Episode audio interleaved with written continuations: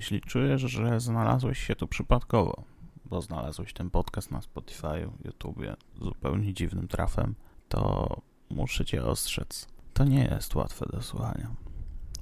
Postanowiłem po tym, co przeszedłem w życiu moim krótkim, bo dwudziestoletnim póki co, opisać w sześciu odcinkach podcastu. Sześć odcinków, sześć stron z pamiętnika. Tak to nazwałem. Nie przedstawię się. Będę osobą totalnie ci obcą. Jeśli chcesz, przesłuchaj tą historię, ale wiedz, że ja ten podcast tworzyłem tak naprawdę bardziej dla siebie niż dla widza, niż dla słuchacza.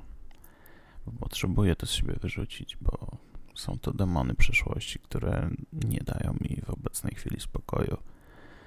I naprawdę, jeśli się ich nie pozbędę, nie mogę iść dalej. Zapraszam do słuchania.